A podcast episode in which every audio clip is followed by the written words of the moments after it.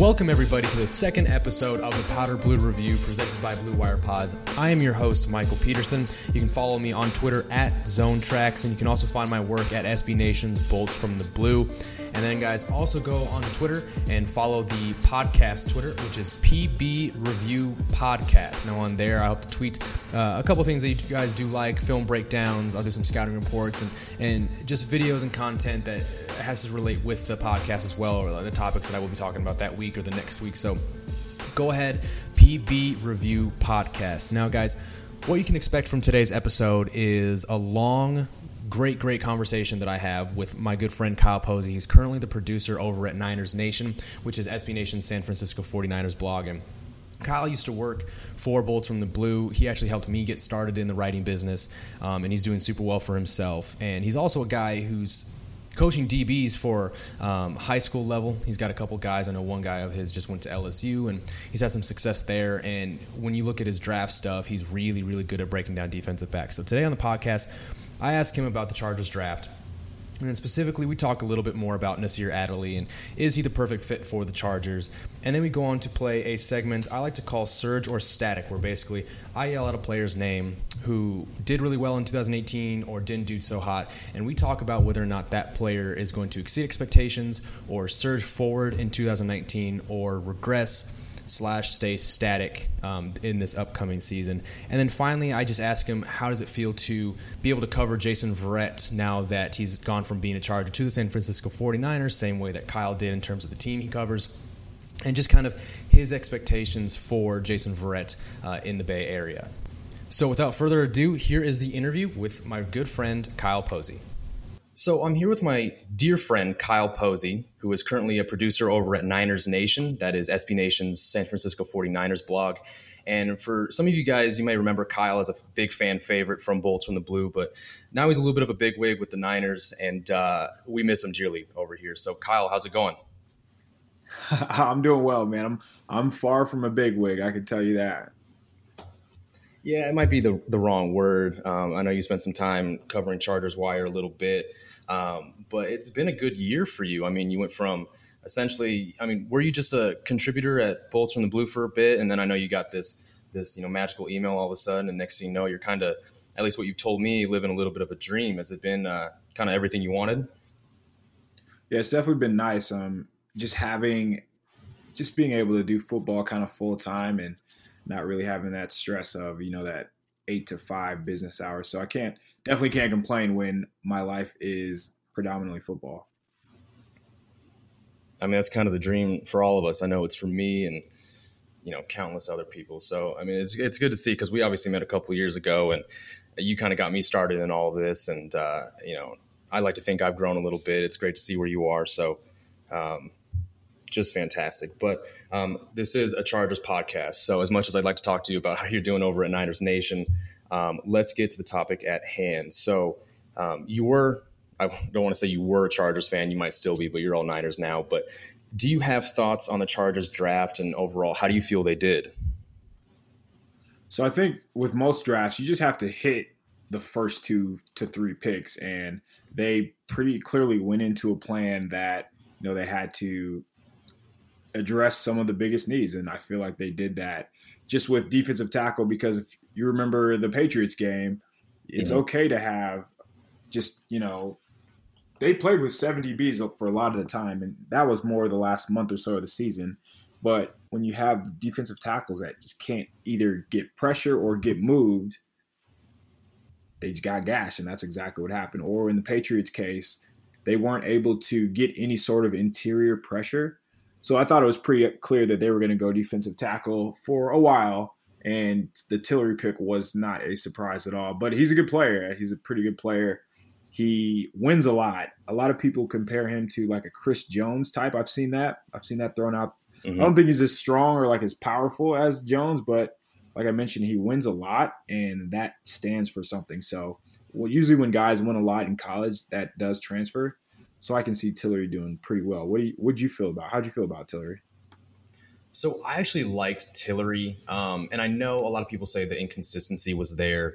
Um, that you know he had four of half of his sacks, four of his eight total sacks from 2018 were in the one game against Stanford. Um, but you got to remember he was hurt.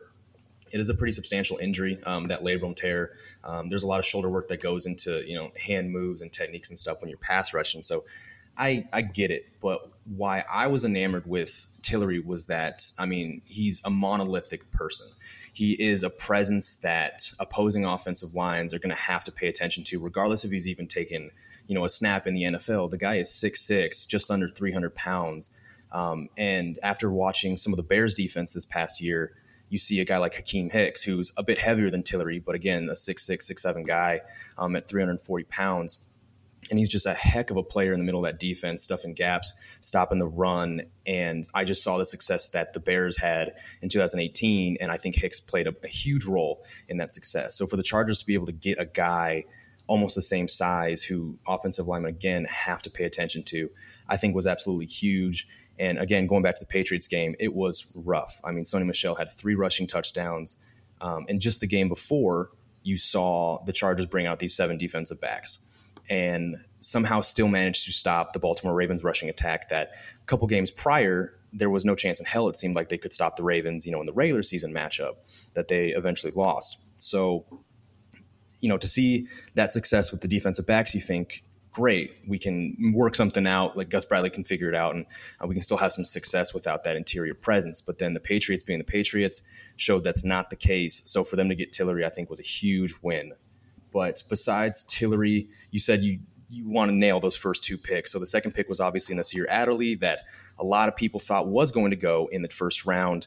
Um, a guy who a lot of people thought was a top free safety, or maybe just in general the top safety prospect from um, last year was that the perfect pick? Like, was that the Derwin James pick of this year?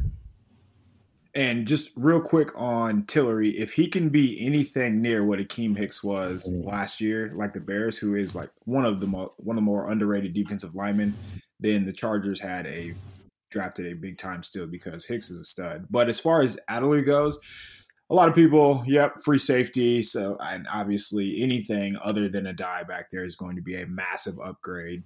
I wouldn't say that he's the perfect fit, though. I don't think he. Uh, I think he has a lot to work on, a lot more than people tend to lead on. If we're talking the good part of his game, his athleticism is out of this world. It, it is like if if Derwin James is an elite athlete, like as good as it gets, Adderley is just a notch below that. He ran a four five four, but he pulled up with a hammy.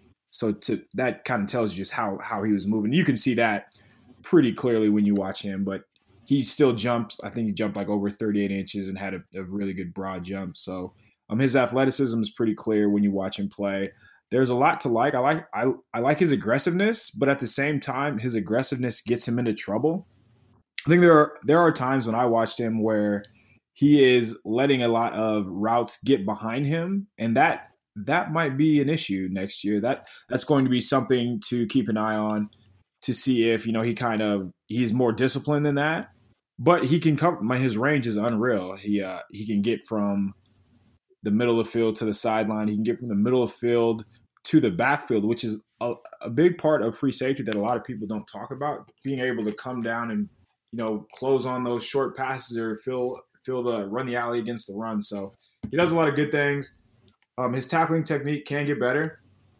I feel like there are a if you so if you were to watch one of the Delaware games, like Adderley's highlight tape is unreal, but the the amount of plays it takes for him to make like if he made a play on play two, he's probably not going to make another play for like play 30 or play 42. So there's a lot of plays in between where there are there is some bad film. So I do see how he fell, but I also like I'm I would bet on that type of athleticism and I would bet on his ball skills and just his upside in general. So where where he was selected was a, was a, pretty solid area, and just for what the Chargers need, just that sort of playmaking ability, you know, with all the other pieces that they have on defense, I it, it is a really good fit. Yeah.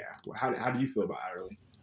So I definitely like the pick. Um, obviously, anything we like we talked about, anything uh, besides Jahleel Addae is a phenomenal, phenomenal pick. Um, he does have ball skills, and and it's a little more understandable when you when you go back and see that he was a cornerback for the first two years at uh, Delaware, and after his sophomore year, the coaching staff, you know, they needed a safety, and Adderley was just that good of a player, and that smart of a player that um, he was able to transfer to transition to safety almost flawlessly. Um, he had 11 interceptions um, in his four years at Delaware. Um, as a freshman, he led the team in pass breakups with eight. So, I mean, right away, this guy can get his hands on the ball. But I know what you're saying when you're talking about he let some routes get behind him. And I did notice that a bit. And some of them were actually one or two on his highlight reel because he has the makeup speed to catch up to some of these routes that he let behind him. And one or two of his interceptions were the quarterback, unfortunately, just underthrowing the pass. So um, you're definitely right. He does have some things to work on. The over aggressiveness, unfortunately, is going to come with a player who's mostly known for being a ball hawk. That's that's understandable. You know, you got to risk it to get the biscuit, and I think that's kind of a, a decent theme with with Adderley's game. Um, do you think he starts game one, or do you think guys like Jaylen Watkins?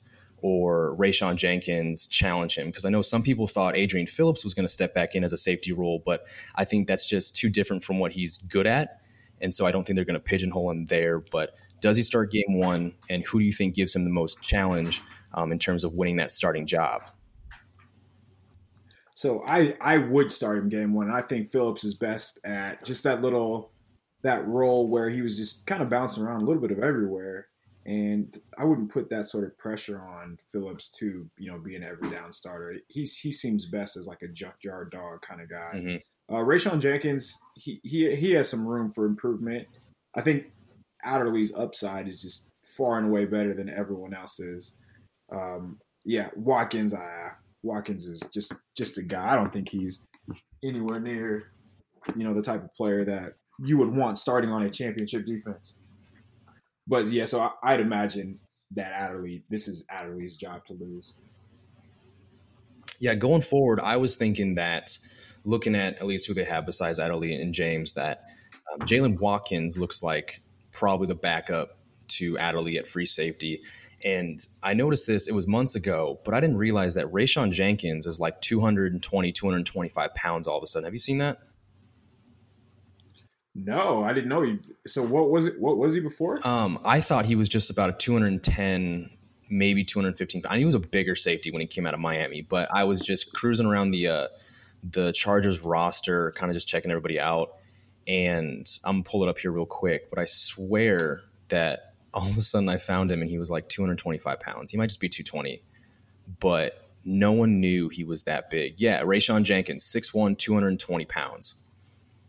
Wow yeah, maybe maybe he's going to be playing a different role this year, and that I think that it's pretty obvious what that means. Maybe so if he's going to play in the box more, that does kind of suit his style better. And I know he's he's a pretty good athlete, and he played free safety predominantly in college. But the Chargers during his rookie year, they played him just in the slot, and he actually fared really well. So that um, just being able to, if he's able to maintain that size and kind of hold up with you know the physical presence in the box. Mm-hmm. That uh, that's an interesting role for him. I didn't know that. Yeah, I mean, you got to think that after the year Adrian Phillips had as this you know nickel dime linebacker. Um, you don't know if they're going to continue to do that because you, you, feel like maybe they they got some more depth at traditional linebackers, um, and they didn't want to force Phillips to play that role. But I mean, they had so much success with it, so we'll see if that's something they predominantly keep in the defense. I mean, I believe if they do, Jenkins may end up being another one of those guys behind Phillips. Um, but I mean, the, the, defense is all over the place where a lot of people don't have a true position. And I think that's why a lot of the Chargers defense is a little must watch football if you just want to see different, unconventional stuff. So I'm kind of excited about this coming year because I feel like there's so many things that fans and people haven't even thought about that the Chargers may still work on. I mean, today I saw someone put up a replay of um, the Chiefs game, week one, where Melvin Ingram dropped to free safety from like he was in the A gap and then dropped all the way back. and I totally, I guess, spaced. I can't believe no one's brought it up until now. Um, but they do some crazy stuff. So I'm really, really excited to see what other, you know, wizardry comes up from Gus Bradley this season. Um, but going forward, so, okay, we feel Nasir Adderley's probably going to be the game one starter. Um, if he does win the starting job, plays the whole year, barring any injuries, knock on wood, what are your predictions for his rookie season? Were he to stay healthy the whole time, production wise, pick wise, all that?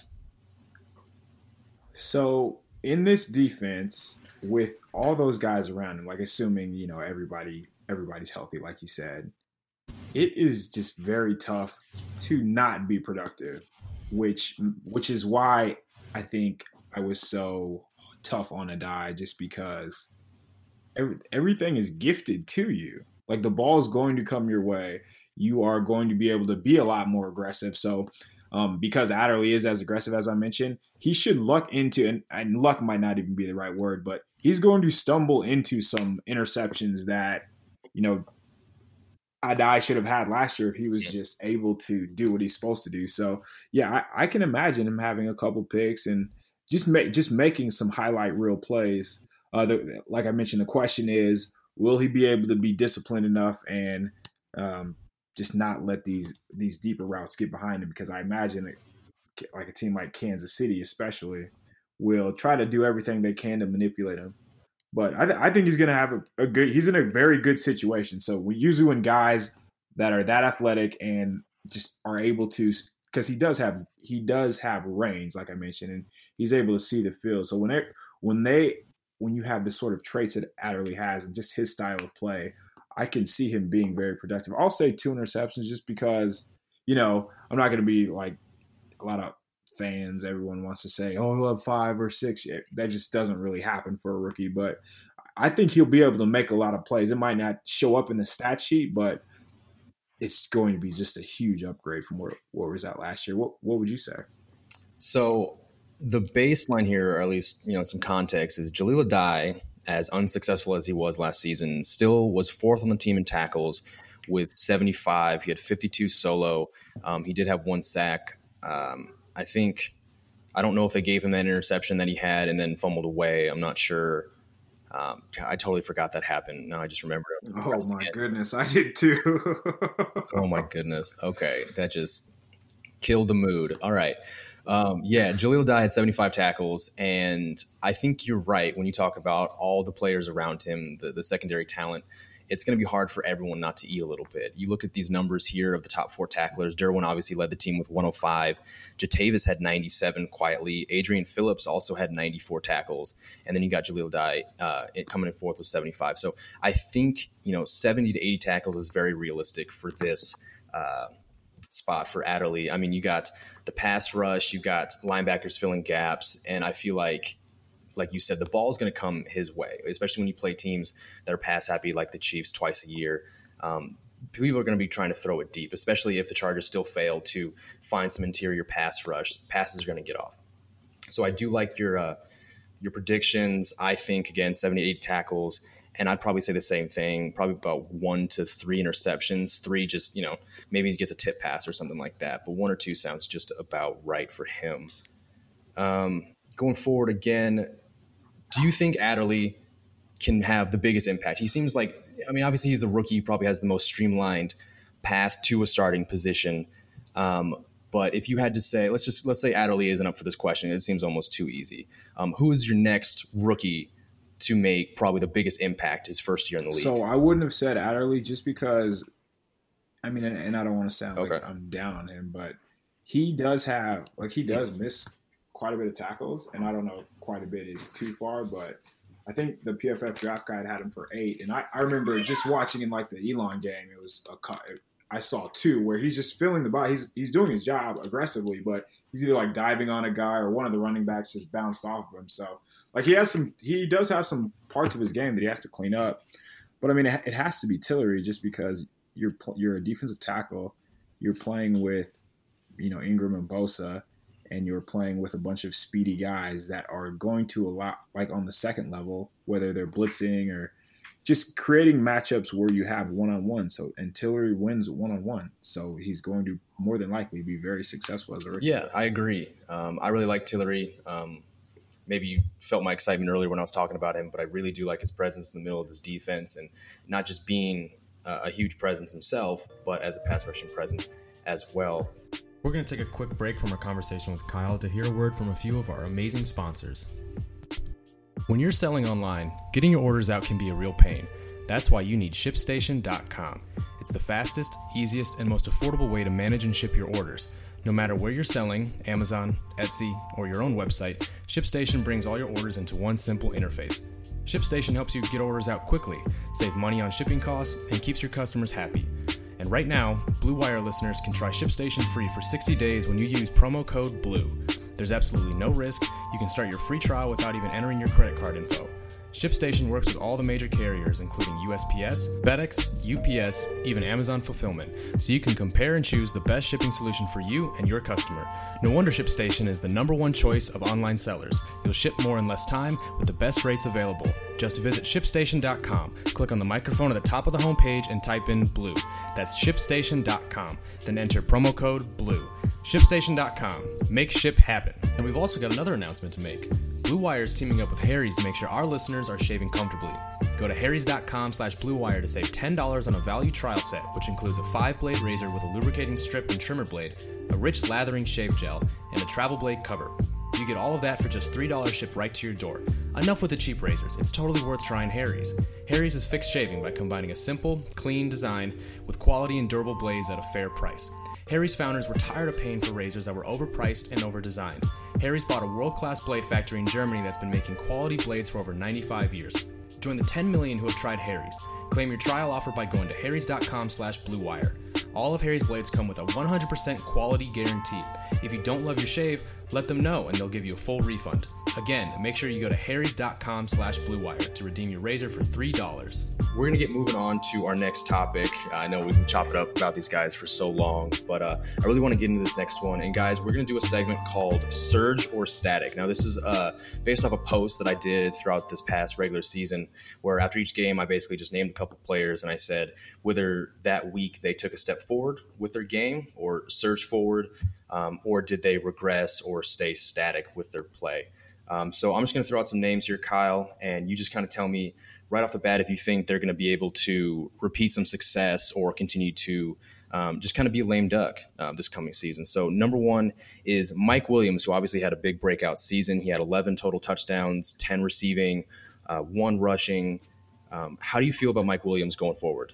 So I, I do believe that he's going to have a similar season, just because every like his type of production, it wasn't fluky. Like he wasn't getting touchdown. He wasn't scoring off busted plays. He wasn't um, he he wasn't getting garbage time touchdowns. Everything that he was was kind of schemed open, and they they target him in the red zone, and he's a red zone threat. So I can see him could just continue to grow. I think they're going to want more out of him, just on like a down to down basis underneath, just be more reliable, which he can be. Uh, but I, I do think he will progress. Yeah, I have to agree. Um, the one thing that was kind of crazy uh, was when I went back and looked at his numbers. I mean, he caught a touchdown every four to five catches. Mean, he only had 44 catches on the year, and that's some high efficiency that a lot of people probably think isn't replicable for the foreseeable future. But you are correct; these weren't garbage time touchdowns. They were not. He wasn't racking up yards or doing anything because the Chargers were down. Because for the most part, they were in every game or they were leading every game. And then you saw at the end of the season in the Patriots game where the Patriots, you know, uh, Keenan Allen had the long touchdown, but he then he didn't do too much afterwards. It kind of shut him down. And next thing you know, Mike Williams racked up four, five, six catches, was just kind of raking them in as as the Chargers tried to make a comeback.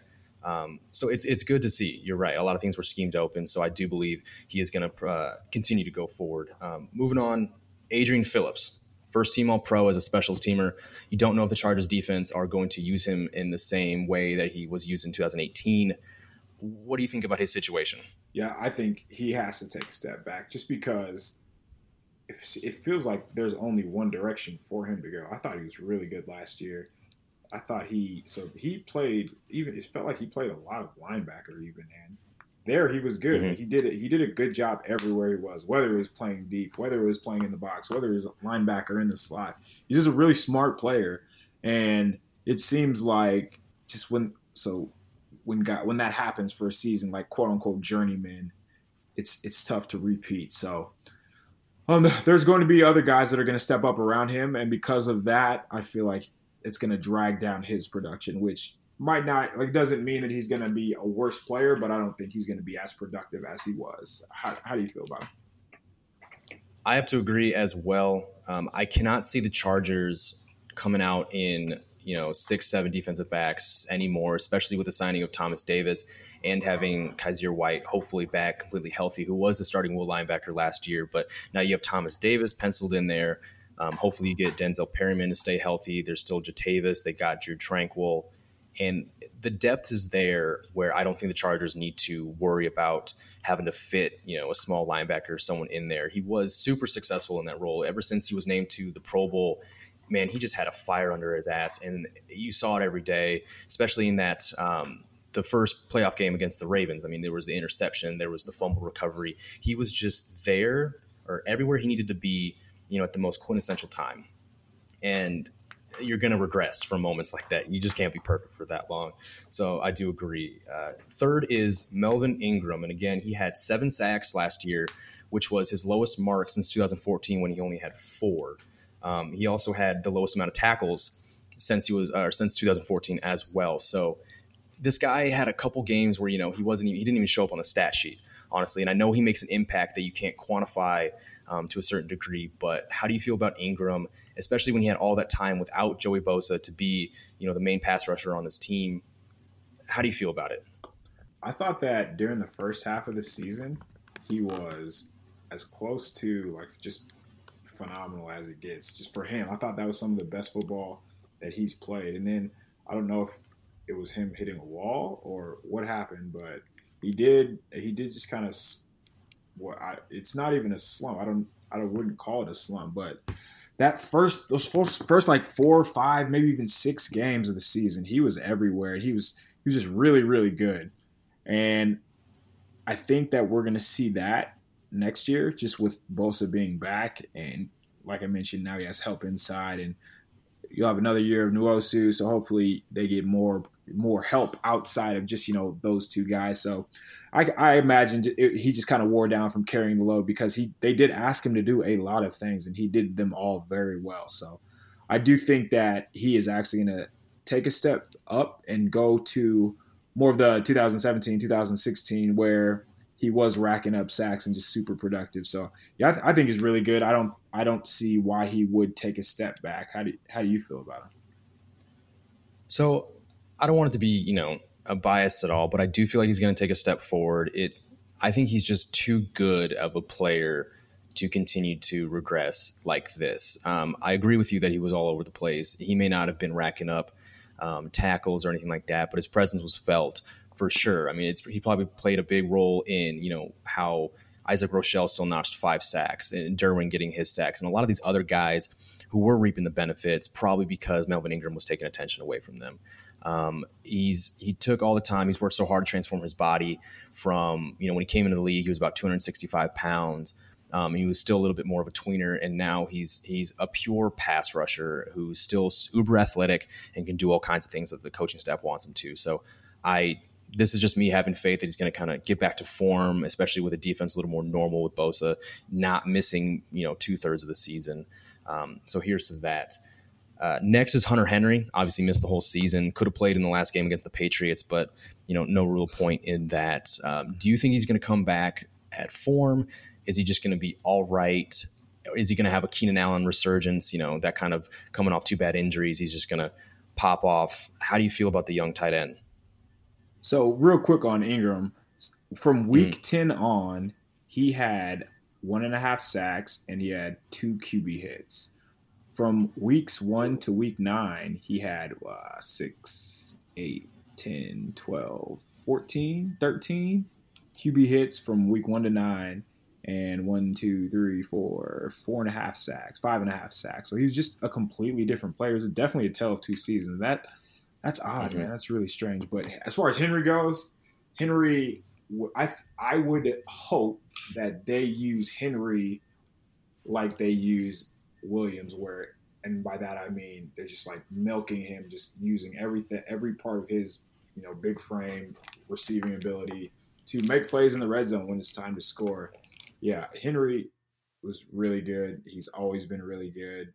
Just for what the Chargers need to, just like that threat over the middle of the field, he, he's he's really tough to cover. So if he's healthy, he he might mess around and beat. I don't.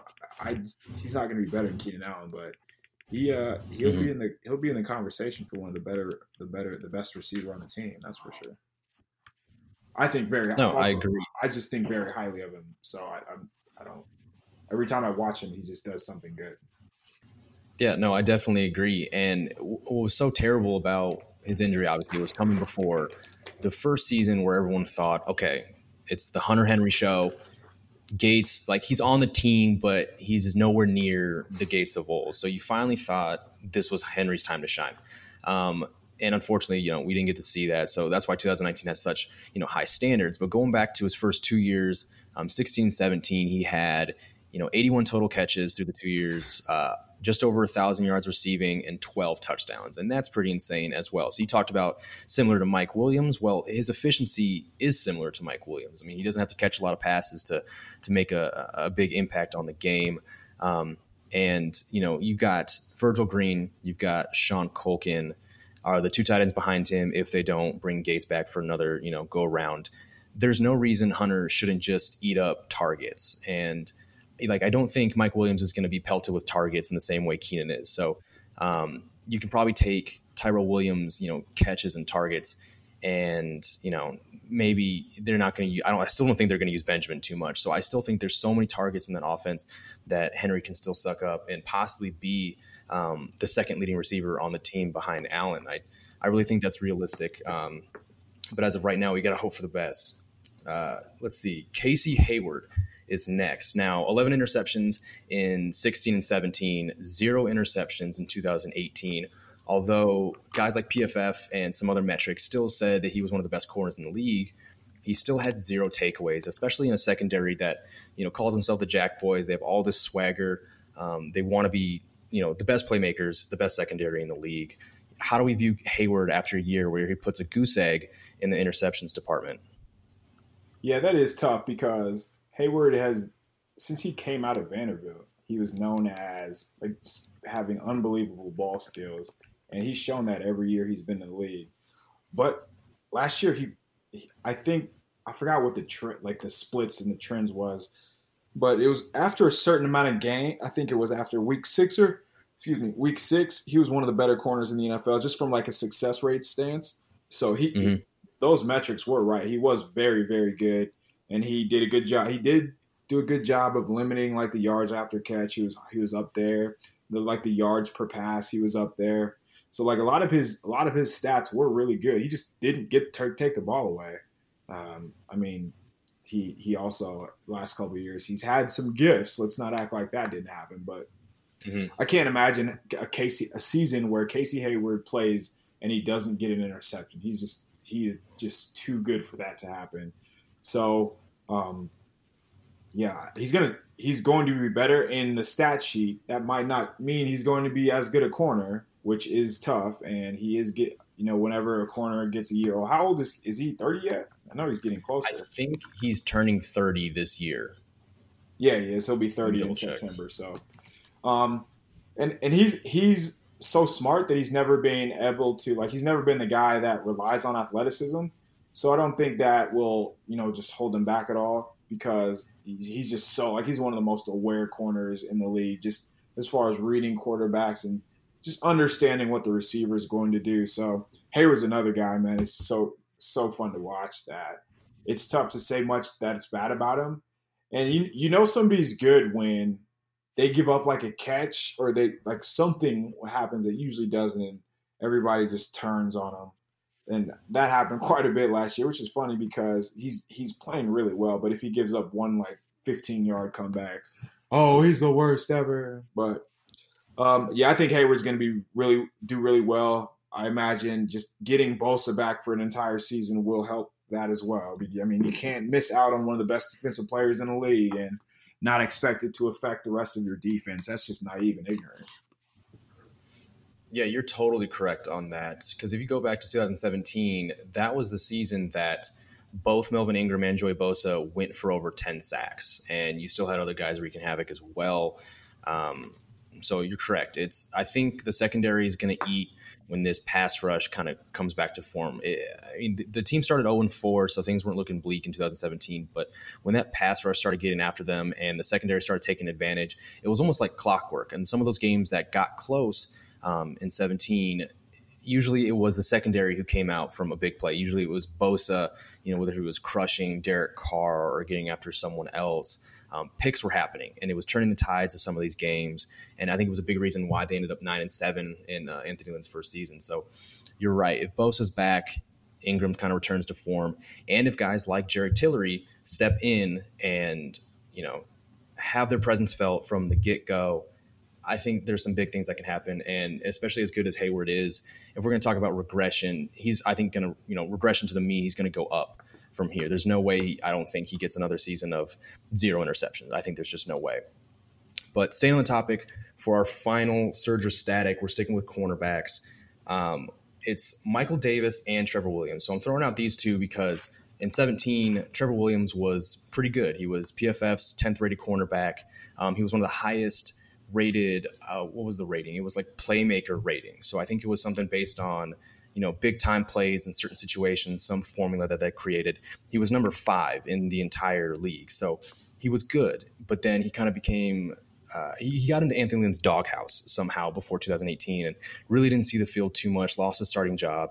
And then Michael Davis, who's a former undrafted free agent as well from BYU, kind of long, lengthy, speedy cornerback, started most of the games. I think he had nine starts in 2018. So you have these two guys, and Lynn recently said at a press conference, it's going to be between those two. As of right now, who do you like more? Who do you think is going to win the starting job? That man, that's such a tough question because the difference in play and cornerback charting this is something that I've done for a few years. The difference it's so fickle from year to year. There's just that's what makes like a Casey Hayward who he is. That's what makes like a Jalen Ramsey or a Patrick Peterson who they are. Because Trevor Williams here, I'll, I'll just read you his stats. Trevor Williams, 2018. He he gave up 10.3 yards per pass. That was good for 163rd in the NFL. His success rate was 32 percent that is terrible. That is good for 177th in the NFL. Um, he gave up his average air yards in, in coverage was 12, which is good for 100. His YAC, which is again anything over two is bad. He gave up over four yards um, after the catch, which is 107th in the NFL. Just his 2018 was one of the worst seasons just for a guy that plays as much as he did. But in 2017, he was really, really good. So his YAC in 2017 was 2.1. So he it was he literally gave up two more yards in YAC. That's nuts, man. Um, his air yardage, he ranked 34th. He was ranked 34th. His success rate was from going from 32% to 59%, which is good. Like anything over 55 is is is pretty good you want to be over 60, but he was at 59, which is really good. Um, yards per pass, he was, I think, 6.6, which again, it's just the difference in from year to year, man. I don't know if it wasn't, if the injury really got him and then he just lost all his confidence, but man, he, uh, his 2017 was really good. In 2018, but you would you would think that he's cut material. So he has the tools, he has he has the experience, and I don't think that um, Michael Davis, I don't, something is missing with him. I don't know if it's, I don't think he does a good job of finding the ball. Um, he, he, like, he's a fine athlete, but there's just, there's too much to his game that is missing that I would say, um, just from a versatility standpoint. So if they're both healthy, I would say Williams, even after his last year, just because I think he gives them a better chance than Davis. I don't know what Davis does well enough to earn him to be a starter, other than he played better than Trevor Williams in 2018. But if that if you're basing it off of 2018, who didn't play better than than Williams? So I, I still think um, I still think Williams will bounce back just because he has he's a better athlete. Um, he knows how to find the ball. He, he's I think he does a better job of being in position than Davis, and he's he's better down the field. The further the further down the field the routes go, the worse Davis is, and that's never a good thing for a cornerback. What um, how do you feel? So I'm obviously hoping for uh, a Trevor Williams comeback season. It's it's weird to take a step back, and obviously the secondary has been good the last couple of years, but it's weird to to take a step back and if you take out Hayward and you take out Desmond King, that the team is left with just a bunch of undrafted free agents at cornerback. Um, it's you know, not saying it's a bad thing because this team has such a good job of uh, finding diamonds in the rough as as free agents, but it's kind of tough because if, if Hayward goes down and King's predominantly obviously the slot guy, you're kind of in trouble. So at this point, you gotta hope Trevor Williams comes back to form. You gotta hope Michael Davis takes some strides. Um, I know a lot of people thought the team should have taken a cornerback at some time in the draft, but um, they really like their guys. They do. They like Facyson as a depth piece. They brought in a veteran in Jeff Richards, um, who all kind of fit that six-two plus mold um, of cornerback that Gus Bradley loves so much. Um, but if I had to pick, I'd probably say Trevor Williams as well, based on Anthony Lynn and what he had to say recently at a, um, a post OTA conference, is that the change of direction with Trevor Williams was night and day difference. He says he looks super athletic. Um, and I guess I didn't realize that Williams was injured a bit in 2018 that kind of hampered him, uh, besides, I guess, being in whatever doghouse that I kept hearing about throughout the season. Um, but it sounds like Williams is on the fast track to be an impact player again. And as far as I'm concerned, he's done it before and Davis hasn't. So we know what Williams can do. He's done it before, he's been an impact player. So I got to hope he gets back to form. Do you, would right. you have drafted a corner? Uh, yeah. This draft was so weird. And I thought that it was super top heavy, and there were some good people in the middle round, and then I thought it flatlined again. So when it came to corners, some good ones did drop. So if there we were to get who was it? Was it Greedy Williams who fell to the third? Uh, I thought the Browns took him in the second round.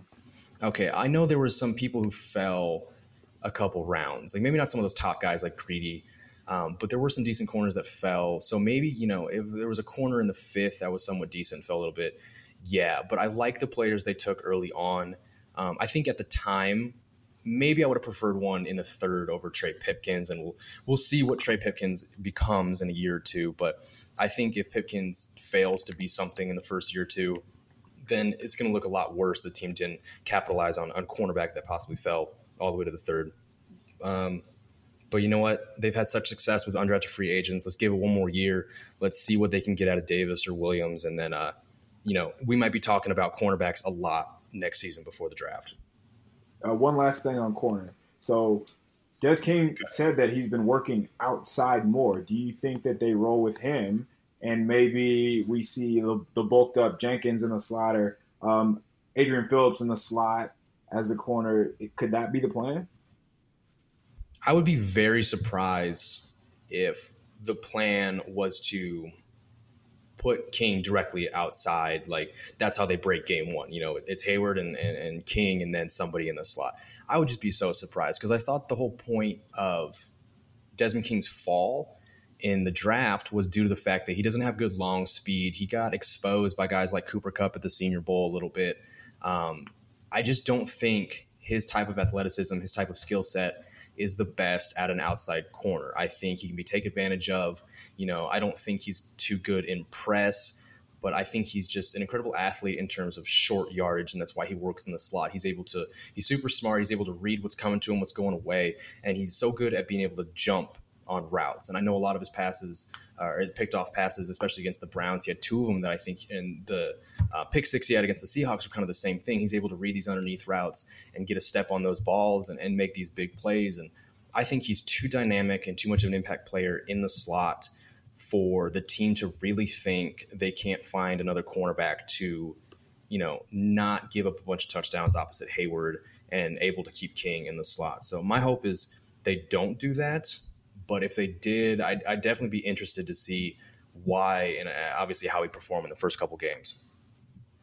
Yeah, I don't, I don't think that it would be. I, did, I don't think that that would be the right move either. And Lynn actually came out and said that early on how, um, you know, Des was getting kind of exposed in practice when he, they put him outside, and they really haven't moved him outside, and that's for a reason, just like you said. So um, just just a thought. I, I, just I wonder if they play around with it in preseason against like other teams and see how it looks. But uh, that's all. All right. So just to wrap things up, um, so you took over the the Niners Nation job, and the the 49ers just happened to take a swing at former Chargers cornerback, first round pick Jason Verrett, and we know just how good Jason Verrett can be. He went to the Pro Bowl, I think it was back in 15. Don't quote me on that 15, 16. Um, we know he's a hell of an athlete, but the guy just cannot stay healthy. Real quick, how do you feel about having Verrett now um, with the Niners? You get to cover him for um, hopefully a few more years, and hopefully he has some success. But just how do you feel about Verrett in general uh, joining the Niners and his future? So, yeah, easy guy to root for, hoping that he stays healthy. The 49ers are counting on him to stay healthy, which is probably not the wisest decision. But like you mentioned, man, when he was on the field, he's as as good as it gets in the NFL. He's like feisty. He's such a pain in the ass, and he's like one of the better athletes too. So technique, athleticism, and being able to find not only find the ball but take the ball away. He's he's a special player. But again, if you can't play, that doesn't really matter. So um, I, I'm pretty excited just to watch training, just one on ones, him against Dante Pettis. Like that'll be so much fun. And um, th- he he mentioned that he, one of the reasons that he took the 49 went to the 49ers is because their confidence in the training his confidence in the training staff and they kind of sold him on how you know they the 49ers have been hit pretty tough with injuries pretty hard with injuries over the last couple years and how you know they can help Verrett. So I think he's on. I think he's going to play come training camp. Hopefully, man, he's good to go. Hopefully, he he returns to a Pro Bowl, and not just because I'm covering the 49ers, just because you know he I want him to do well. He's from that area, so yeah, really hoping it's it's a reunion tour and he gets his career back on track because he's still really young. Yeah, I hope the same. Um, I really liked him obviously when he was healthy, he was tons of fun to watch. It's it's still fun to kind of look back at some of the highlights from his Pro Bowl season and see just the type of athlete that he was. Man, he had some springs, he had some click and close speed, and it's crazy to, to then remember he's like five nine, so not even the tallest or biggest corner, but played so well. And I think you put up some highlights. I believe it was you put up some highlights of him against Antonio Brown several years ago. I think it was that Monday night game, um, and he had some heck, uh, just some pass breakups and, and, some passes defended that were absolutely insane. That usually you see Antonio Brown, you know, break the ankles of some uh, cornerback and and go running for a touchdown or a big gain, and, and Verrett just wasn't letting him do anything. Honestly, and I felt like I hadn't seen anyone do that to Antonio Brown, especially in the last couple of years. So, um, best wishes, yeah, to Verrett. Really hope he returns to form. Um, definitely an easy guy to root for, like you said. Um, but man, this is I, we could do this all day. But I, am looking at the timer and it's uh, you know, we've been running for a bit. So, uh, Kyle, I'm to let you go here. Um, really appreciate you stopping by. This was a ton of fun. Um, just an absolute blast. But um, why don't you let everyone know where they can find you, Twitter, social media, and all that good stuff? Yeah, man. If you guys want to follow me, I would not recommend it, but KP underscore show on Twitter is where I will be talking about all the good things like Netflix, what type of foods are actually bad, despite what other people say, and all the other random stuff that comes through my mind. It's not a bad follow, guys. I promise. He's a little self-deprecating. No, gotta love it. So, Kyle, once again, thanks a ton for stopping by, um, and we'll talk here soon. All right. Thanks, man. Take care. So that was Kyle Posey. And guys, I just want to thank you for joining us on this episode of the Powder Blue Review. Uh, be sure to stop in next week for episode three. Don't forget to subscribe and leave a five star rating. Um, this has been Michael Peterson. You can go follow me on Twitter at Zone Tracks and follow all my work at SBNationsBoltsfromtheBlue.com. Thanks so much, and we'll see you next week.